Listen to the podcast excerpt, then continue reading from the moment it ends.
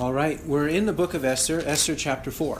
While you're finding your place in Esther chapter 4, let's be reminded that we are talking about events that were divinely providential in the days of Esther, Queen Esther, and her cousin Mordecai. Esther and Mordecai find themselves in the Persian Empire, the Medo Persian Empire. The king is Ahasuerus or Xerxes, Xerxes the first, and the king had a disagreement with the queen, Queen Vashti. He deposed her and then selected among the various other candidates Esther, and that's what happened in Esther chapter 2. Esther and Mordecai are cousins, and Mordecai, being one of the officials of the king, heard about a plot against the king and informed Esther, and Esther informed the king. The plot was discovered, and the two men were executed. Now, in chapter 3, there is another official of the king named Haman. Haman is in a very high position, and he expected divine kind of allegiance, uh, homage to be done by the officials, but Mordecai refuses to do so. Well, Haman, in retaliation, wants to annihilate and destroy all the Jews throughout the whole Persian Empire. A decree is issued, payment is made, and a decree is issued. And this decree is issued in Susa, the capital, and also throughout the whole realm of the Persian Empire. That's where we pick it up in chapter 4. Chapter 4, verse 1. When Mordecai learned all that had been done, he tore his clothes, put on sackcloth and ashes, and went out into the midst of the city and wailed loudly and bitterly.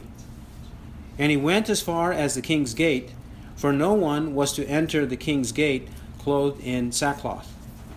And in each and every province where the command and decree of the king came, there was great mourning among the Jews, with fasting, weeping, and wailing. And many lay on sackcloth and ashes. Then Esther's maidens and her eunuchs came and told her, and the queen writhed in great anguish. And she sent garments to clothe Mordecai, that he might remove his sackcloth from him. But he did not accept him. Then Esther summoned Hathach from the king's eunuchs, whom the king had appointed to attend her, and ordered him to go to Mordecai to learn what this was and why it was. So Hathach went out to Mordecai to the city square in front of the king's gate. And Mordecai told him all that had happened to him and the exact amount of money that Haman had promised to pay to the king's treasuries for the destruction of the Jews. He also gave him a copy of the text of the edict which had been issued in Susa for their destruction, that he might show Esther and inform her, and to order her to go in to the king to implore his favor and to plead with him for her people. And Hathach came back and related Mordecai's words to Esther. Then Esther spoke to Hathach and ordered him to reply to Mordecai. All the king's servants and the people of the king's provinces know that for any man or woman who comes to the king to the inner court who is not summoned, he has but one law that he be put to death, unless the king holds out to him the golden scepter so that he may live. And I have not been summoned to come to the king for these thirty days and they related Esther's words to Mordecai. Then Mordecai told them to reply to Esther.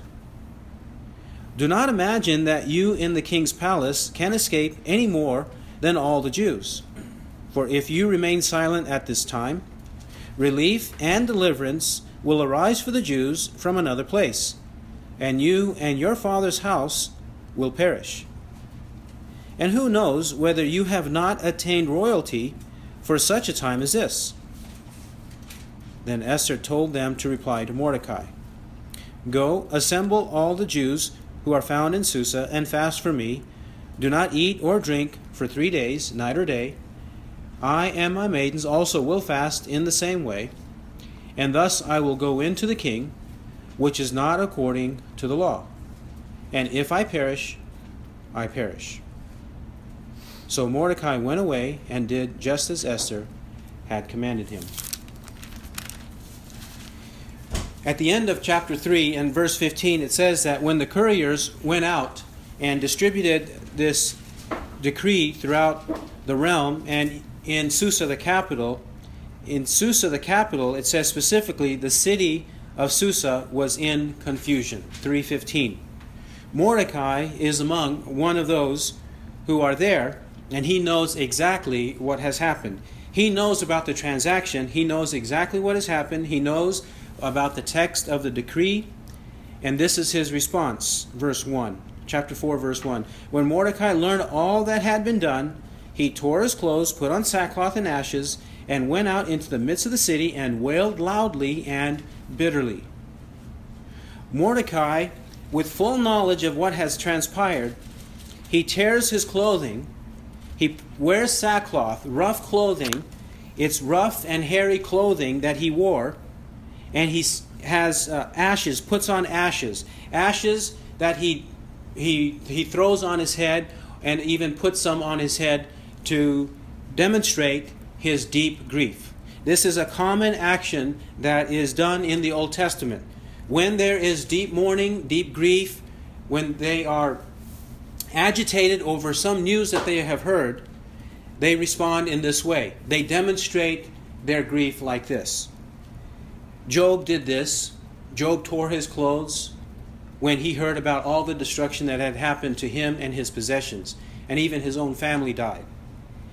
And as well, Job's friends, when they saw Job and they saw the miserable way in which he looked as they approached him, they did the same. They tore their clothes and they put, uh, sat on ashes. And Daniel the prophet, when Daniel the prophet in Daniel 9, verse 3, when he heard about the destruction of Jerusalem, he also, while he, as an official in the court of the king of Persia, he also he, he demonstrates his grief by doing similarly. That's what Mordecai does here.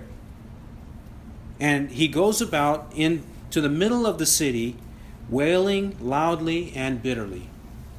This is uncontrollable demonstration of grief.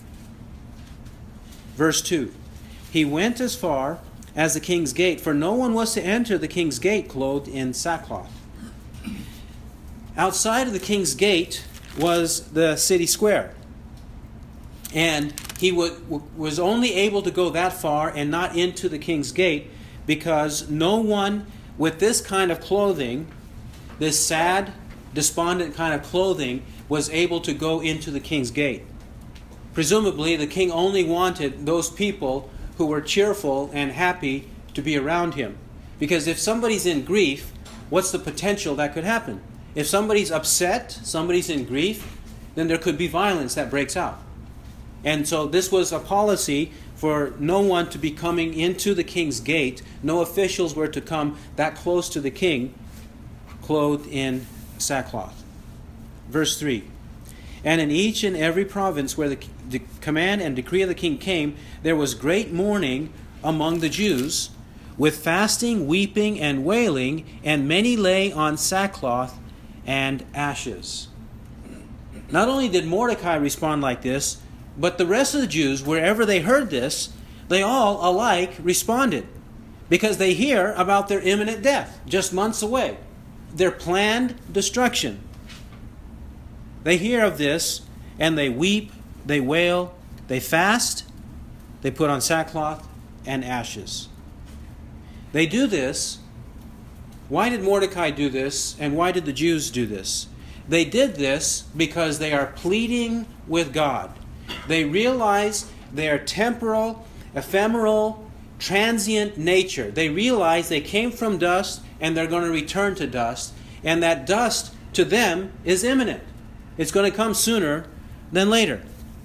Those who are weeping and pleading with God respond in this way. This is typical.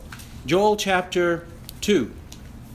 Joel chapter 2, verse 12. Joel 2, 12. In this passage, God is calling the people to repent of their sin. Joel 2, 12. Yet even now, declares the Lord, return to me with all your heart, and with fasting weeping, and mourning. And rend your heart and not your garments. Now return to the Lord your God, for he is gracious and compassionate, slow to anger, abounding in loving kindness, and relenting of evil. Who knows whether he will not turn and relent and leave a blessing behind him, even a grain offering and a libation for the Lord your God. He calls Joel calls on the people to repent with fasting, weeping, and mourning. And when he says, Rend your heart and not your garments, he means don't tear your garments as a show. Actually, have a, a repentant heart, a broken heart, a torn heart toward God. And when God knows that and he sees that, he may respond with grace, compassion, slow to anger, loving kindness, and relent of evil. The evil that is imminent, it may be averted by pleading for the mercy of God. That's what the people do. They behave like this in order for God's mercy to come upon them. This also is what the Ninevites did. The Ninevites did this in Jonah chapter 3. Jonah preaches to a foreign city. A foreign city, the Assyrian city, capital city at the time, the city of Nineveh, in Jonah chapter 3, verse 5 in Jonah 3 5, when he preached to the people of Nineveh, it says, 3 5, Then the people of Nineveh believed in God, and they called a fast and put on sackcloth from the greatest to the least of them. When the word reached the king of Nineveh, he arose from his throne, laid aside his robe from him, covered himself with sackcloth, and sat on the ashes. And he issued a proclamation, and it said, In Nineveh, by the decree of the king and his nobles, do not let man, beast, herd, or flock taste a thing. Do not let them eat or drink water. But both man and beast must be covered with sackcloth, and let men call on God earnestly, that each may turn from his wicked way and from the violence which is in his hands.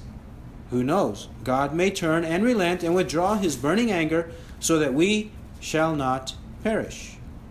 When God saw their deeds, that they turned from their wicked way, then God relented concerning the calamity which he had declared he would bring upon them, and he did not do it. In the same way, that's what Mordecai and the Jews are doing. They are pleading with God, imploring God to deliver them from this decree. Verse 4 Then Esther's maidens Esther 4 4. Then Esther's maidens and her eunuchs came and told her, and the queen writhed in great anguish. The maidens of Esther, eh, and those who are helpers and servants to Esther, they inform her of this. The eunuchs also. The eunuchs are men who have been castrated. They don't have any ability to cause problems among the women, so they are in charge of keep, keeping them protected and giving them whatever their needs are. Well, these eunuchs and the maidens inform Esther. She hears of it and she rides in great anguish. She hears that there is imminent destruction of all the Jews. She has heard that. And because of that, she uh, presumably wants to know more. We will see that Mordecai tells her some things that would only be known by Mordecai or somebody on the inside, not in the actual decree. So, what does Esther do? She hears that Mordecai is in sackcloth, so she sent garments to clothe Mordecai that he might remove his sackcloth from him, but he did not accept them. If Mordecai were properly clothed, then he could enter the king's court in, into the gate and have closer and greater access to the, the queen. And she could at least be in his proximity where he could inform other officials and all. But Mordecai does not want to do that. He wants to stay in his sackcloth because of his deep grief.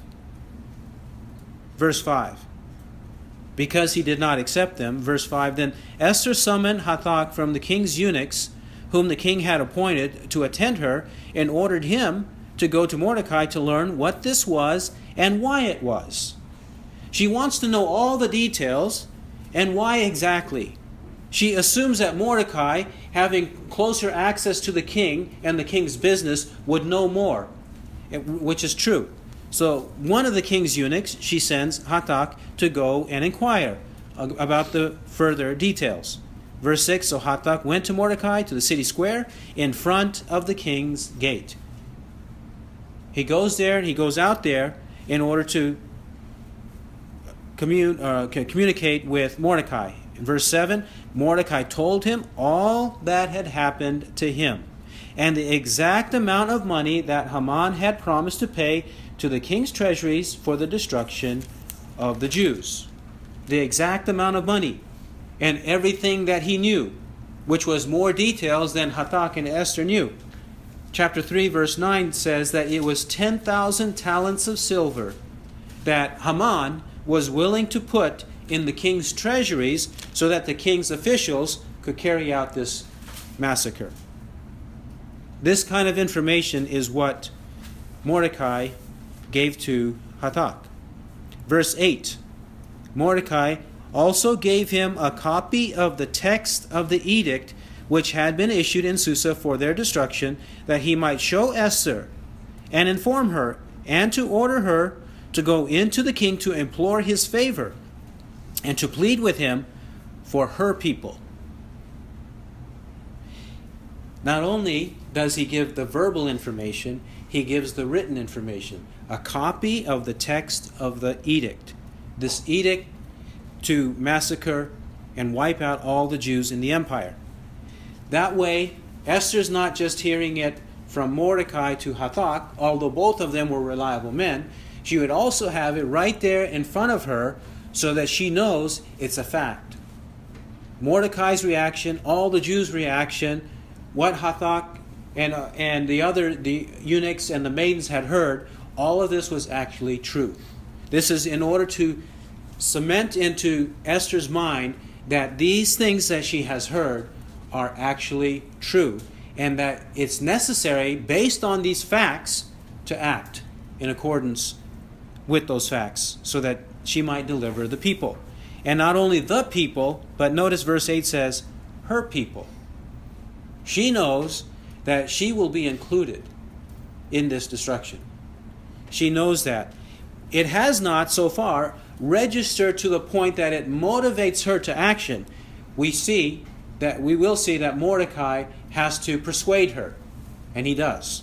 Verse 9 Hathach came back and related Mordecai's words to Esther. Then Esther spoke to Hathach and ordered him to reply to Mordecai.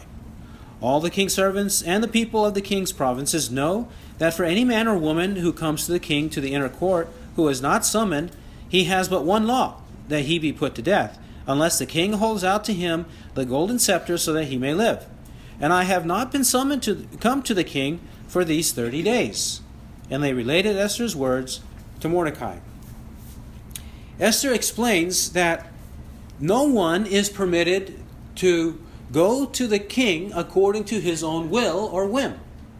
No one can approach the king just like that. This would be understandable. If just anybody on the street wanted access to the king, any anyone could easily go and assassinate the king. His life would be in jeopardy. It's understandable that there would be some rules, some laws in order to protect the king and his officials, those who are very close to him, such as the, the seven princes of the Persian Empire. And therefore, this law. And the only exception is if the king extends the golden scepter to the one who comes unannounced, who comes without permission. And Esther says, I have not been summoned to come to the king for these 30 days. We don't know why she had not been summoned for 30 days, yet she wasn't. She says, I haven't been summoned for 30 days. It's unpredictable when I will be summoned. Since it's been 30 days, it may be longer. And you want me to act immediately, I don't know. It may not happen. And I haven't been called. And since I haven't been called, likely there was a procedure to request access to the king. But with that petition, it is likely that with a petition, if she were to ask the king for access, that she would have to explain she would have to set a time and explain and so on and so forth. And if she had to do that, then Haman, who is next to the king, he might learn of it and he might object to it. Perhaps that is the reason why she is saying this. I haven't been called. I know you want me to just go up there because that's the best way to have access to him, for me to have access to the king without being delayed or, or completely ignored with this request. Mordecai says in verse 13 Then Mordecai told them to reply to Esther Do not imagine that you in the king's palace can escape any more than all the Jews. That's correct. She's a Jewess. She's also a part of all the Jewish people. And one person or another inevitably, eventually, would know as they confirm who's a Jew and who's not in this time period from the first month to the twelfth month of the year. They would be doing that, and she will not escape. He says so. Do not imagine that you in the king's palace can escape any more than all the Jews. If the, all the Jews are going to be put to death, they're going to carry out this edict in great detail, and they're going to find out that you are a Jew and put you to death. 14. He's confirming to her her life is in jeopardy. She needs to have that on the forefront because she's not thinking about that. 14. For if you remain silent at this time, relief and deliverance will arise for the Jews from another place, and you and your father's house will perish. If she remains silent, Mordecai is confident that relief and deliverance will arise for the Jews from another place. Whether she acts responsibly to deliver her own people, whether she acts responsibly or irresponsibly, it's going to happen. There will be relief and deliverance for the Jews from another place. This expression, from another place, you, we may call this a, a circumlocution, a roundabout way, a roundabout saying to say that God is going to appoint somebody else in order to deliver us. Or there, there may be a direct miracle of God to deliver us. Why do I say so? Sometimes in the Bible, one common example is uh, Matthew. Uh, Matthew is primarily in reference to the kingdom of God. Most of the time, when he is speaking of God in, in, in this phrase, kingdom of God, he says kingdom of heaven. And the parallel accounts in Mark and, and Luke will say kingdom of God. A circumlocution is a roundabout way of referring to God without saying God. Like Matthew, Matthew 3 2. When John the Baptist preaches, it says, he came into the wilderness of Judea, saying, Repent, for the kingdom of heaven is at hand. Repent, for the kingdom of heaven is at hand. Whereas in Mark, Mark 1 14 and 15, when Jesus is speaking and he speaks of the kingdom of God, uh, he do, actually does say, The time is fulfilled and the kingdom of God is at hand. Repent and believe in the gospel. Well, that happens in Matthew. That's one place where we find it. It's also noteworthy that according to one manuscript of the Greek Old Testament called the Septuagint, that there are common ways that they use to translate the name of God other than God. They choose to do so in that Greek Old Testament text. Another one is Josephus. Josephus was a Jew of the first century, a contemporary of the apostles. He wrote, as a Jew, he wrote uh, for the Roman government a history of the Jewish people. He also refers to God in uh, circumlocution. And in fact, he uses the word place. He refers to God in terms of place. instead of saying God, he often says place. As well, the Aramaic Targums, the Aramaic Targums have this propensity as well. They, it's not as though they completely ignore saying God, but they come up with synonyms and other ways of referring to him without saying the name God. The Aramaic Targums, which are translations of the Old Testament Hebrew text. Therefore, it is quite likely that Mordecai is referring to God. God, either directly or, th- or through human agents, will bring about a deliverance for the people. Let's look at a couple of examples of this how God regularly uses human agents to deliver his people or to even have unbelievers act in accordance with the will of God. Deuteronomy chapter 2. Deuteronomy chapter 2. Deuteronomy chapter 2, verse 30. Deuteronomy 2:30. But Sihon, king of Heshbon, was not willing for us to pass through his land. For the Lord your God hardened his spirit and made his heart obstinate in order to deliver him into your hand as he is today. And the Lord said to me, See, I have begun to deliver Sihon and his land over to you. Begin to occupy, that you may possess his land. Israel's in the wilderness under Moses, and Sihon is an enemy on the eastern side of the Jordan River. He comes and attacks Israel. He's unwilling for Israel to pass through his territory. Why is he unwilling?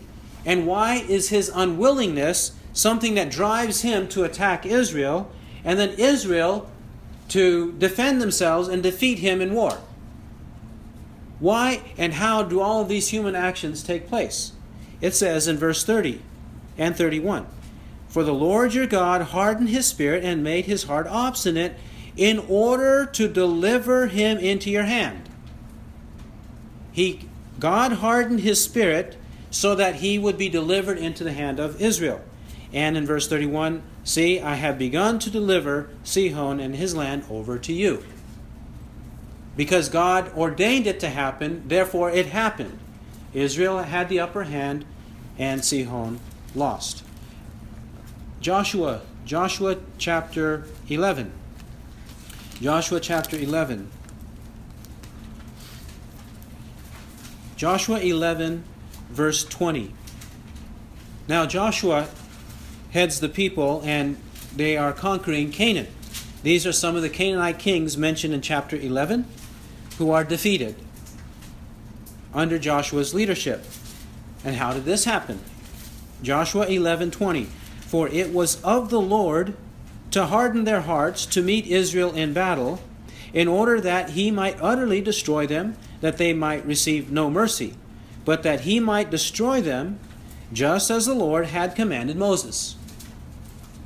The duty of Joshua and Israel is to destroy the Canaanites. Well, how does this come about? It comes about because God hardens the hearts of the Canaanites. They engage Israel in war. Israel defeats them in war so that the Canaanites receive no mercy. Human action and God's action, both at work. And one more example will be a principle stated in Proverbs, Proverbs chapter 16. Proverbs 16. 16 verse 1. Proverbs 16:1. The plans of the heart belong to man, but the answer of the tongue is from the Lord. The plans of the heart belong to man. Yes, man does actually plan, think, muse. He does carry out what is inside him. But it also says the answer of the tongue is from the Lord. What actually takes place takes place because God has ordained it. Chapter 16, verse 9. Chapter 16, verse 9. The mind of man plans his way, but the Lord directs his steps. The mind of man plans his way. Does man plan? Yes. Is man responsible for planning? Yes. But the Lord directs his steps. Verse 10 A divine decision is in the lips of the king. His mouth should not err in judgment. A divine decision is in the lips of the king. When the king decides, he decides because God has ordained for him to decide. And to continue that thought, Proverbs 21 1. Proverbs 21 1. The king's heart is like channels of water in the hand of the Lord. He turns it wherever he wishes. God turns the heart of the king wherever God wishes. The king is mentioned here in 21:1 and in 16 verse 10, but that doesn't mean that God only does it for kings. What it means is even a powerful man like a king is subservient and submissive to the will of God. That's the point. Yes. That's the point because we've already seen in 16:1 and 16 verse 9 that God does this generally. He does this with every person. Even to the king. Now, this is what Mordecai means. And this is what Esther understood. She understood that she was responsible for her actions and that she should act in accordance with righteousness, in accordance with truth. Innocent people were about to die. They had committed no crime against Ahasuerus or any crime against Haman, that they deserved all of them in mass to die. They were innocent. And because they were innocent, the righteous, right, truthful, honest, courageous thing to do was to defend them, to do what was necessary to defend them. And she knew she was responsible for it. Mordecai reminds her of that. And that God would use her or use somebody else in order to deliver the Jews. One more point to note. In Esther 4:14, why is it that Mordecai has confidence that the Jews would be delivered? Why does he have confidence that the Jews would be delivered? Notice too in chapter 6, Esther 6:13. Esther 6:13. It says that the wife of Haman, Zeresh, and his friends, they knew something. Esther 6:13. And Haman recounted to Zeresh his wife and all his friends everything that had happened to him. Then his wise men and Zeresh his wife said to him, If Mordecai, before whom you have begun to fall, is of Jewish origin, you will not overcome him but will surely fall before him. They knew that if Mordecai was a Jew, that Haman would not succeed in destroying all the Jews. They knew that. How did Mordecai know? How did the Jews know? And how would this word spread to other people, Gentile nations, that were not Jews. How would they know of any of this? It would have to be because of verses like Genesis chapter 12. Genesis chapter 12, verse 3. Genesis, actually, let's begin at verse 1. Genesis 12, verse 1. Now the Lord said to Abram, Go forth from your country, and from your relatives, and from your father's house to the land which I will show you. And I will make you a great nation, and I will bless you, and make your name great. And so you shall be a blessing. And I will bless those who bless you, and the one who curses you, I will curse. And in you all the families of the earth shall be blessed. In verse 3, he promises, I will bless those who bless you, and the one who curses you, I will curse which includes this nation that will come out of Abraham. And it says in verse 3 And in you all the families of the earth shall be blessed. How will they be blessed in Abraham? Is it Abraham specifically and finally? No, it's Abraham's ultimate and superior descendant. Genesis 22. Genesis 22, verse 18.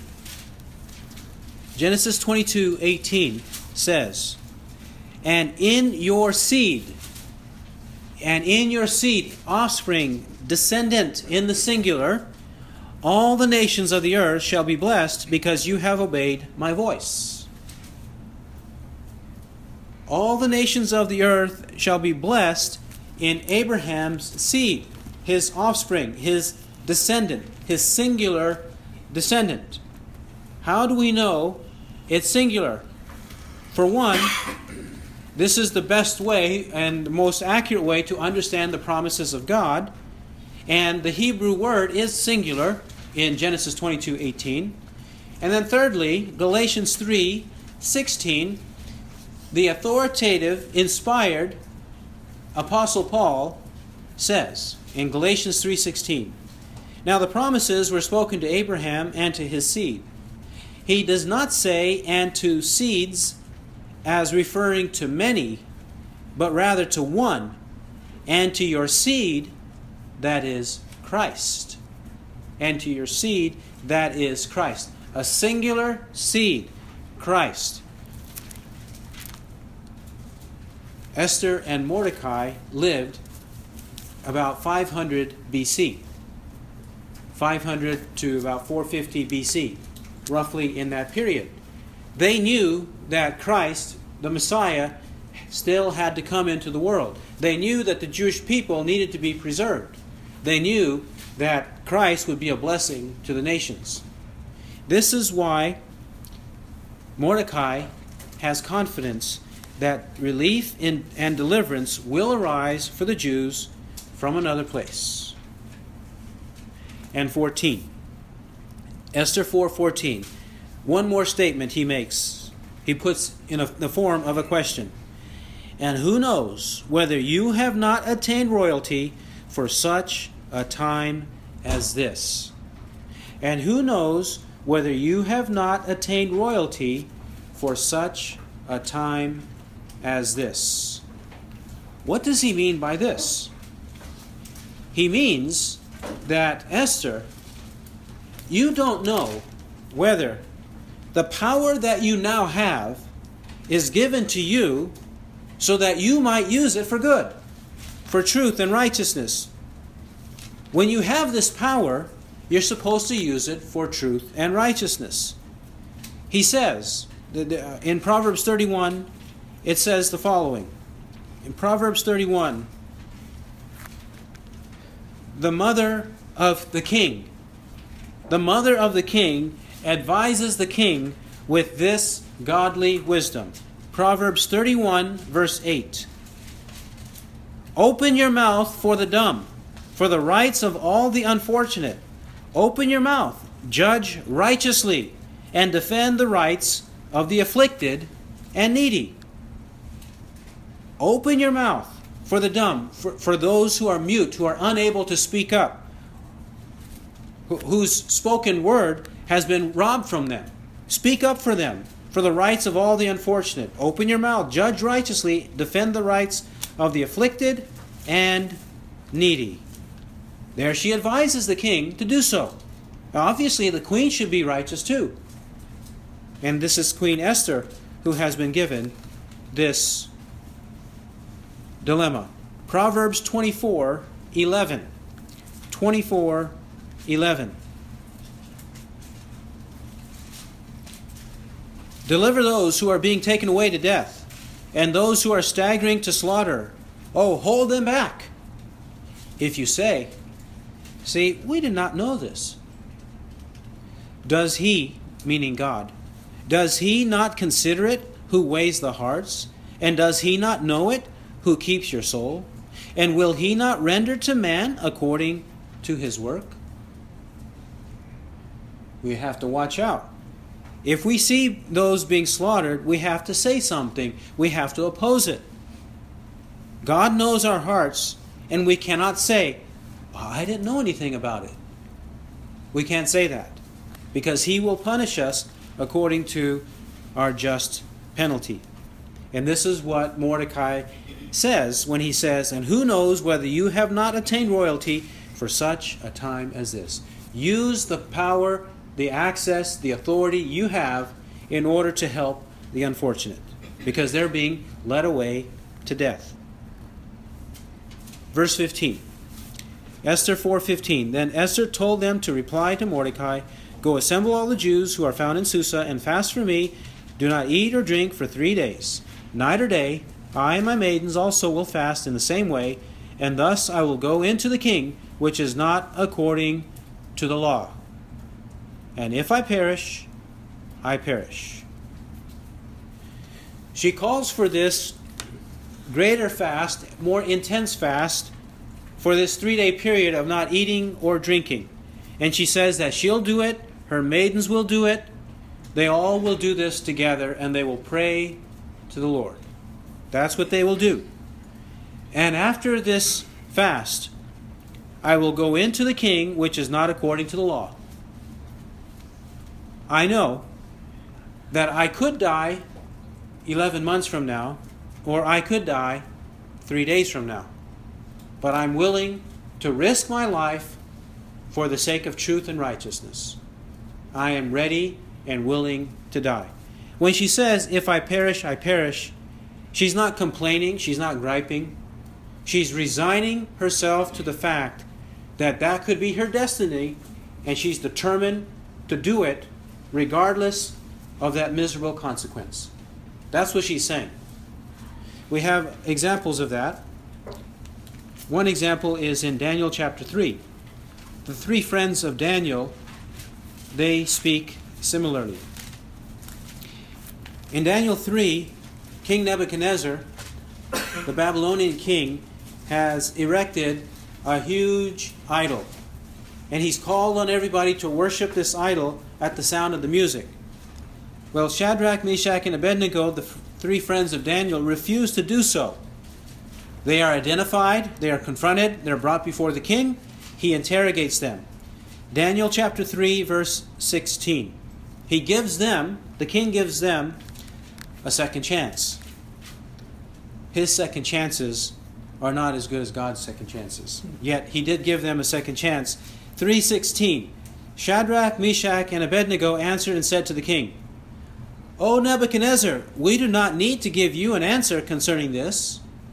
If it be so, our God, whom we serve, is able to deliver us from the furnace of blazing fire, and he will deliver us out of your hand, O king. But even if he does not, let it be known to you, O king, that we are not going to serve your gods or worship the golden image that you have set up. They know the power of God. They know he's able to deliver them. They and they declare he will deliver us out of your hand, O king. They have faith that God will do so. Yet they present the hypothetical. Verse 18. But even if he does not, even if they were assured, even if there was a possibility that they would not be delivered from the fire, the potential of fire is not going to deter them from obedience to God, from practicing truth and righteousness, which means not bowing before an idol. They will not worship a false God, which has a demon behind it. They will not worship an idol. They are willing to be thrown into the fire if God so chooses. And the prime example we have is John chapter 12. That is Jesus himself. Jesus himself. He knows what awaits him, yet he's determined to proceed. John chapter 12, John 12, 27. Now my soul has become troubled, and what shall I say? Father, save me from this hour? But for this purpose I came to this hour. Father, glorify your name. There came therefore a voice out of heaven I have both glorified it and will glorify it again. The multitude, therefore, who stood by and heard it, were saying that it had thundered. Others were saying, An angel has spoken to him. Jesus answered and said, This voice has not come for my sake, but for your sakes. Now judgment is upon this world. Now the ruler of this world shall be cast out. And I, if I be lifted up from the earth, will draw all to myself. But he was saying this to indicate the kind of death by which he was to die. Jesus knew he was going to be put to death on a Roman cross. He knew he was going to be he was going to be flogged and tortured and then put on the cross. He knew that. And what does he say in verse 27? He's troubled. He knows it's going to be painful. He knows he's going to bear our sins. Yet he says, Father, save me from this hour? No, he's not going to say that. He knows and he is determined that he's going to die for our sins. Well, Esther is not dying for our sins, but she is obeying God. Esther, the three friends of Daniel, and even Jesus himself is willing to obey God that we might be delivered from our sins. Esther 4:17 So Mordecai went away and did just as Esther had commanded him. Esther gives this advice to Mordecai that he do likewise. He's agreeable to it. He understands that it all rests on Esther now. It all rests on her. So he likewise will pray and fast and plead with God for his mercy. He who has ears to hear, let him hear what the Spirit says. Okay, let's discuss the passage. Uh, yeah, a couple of things.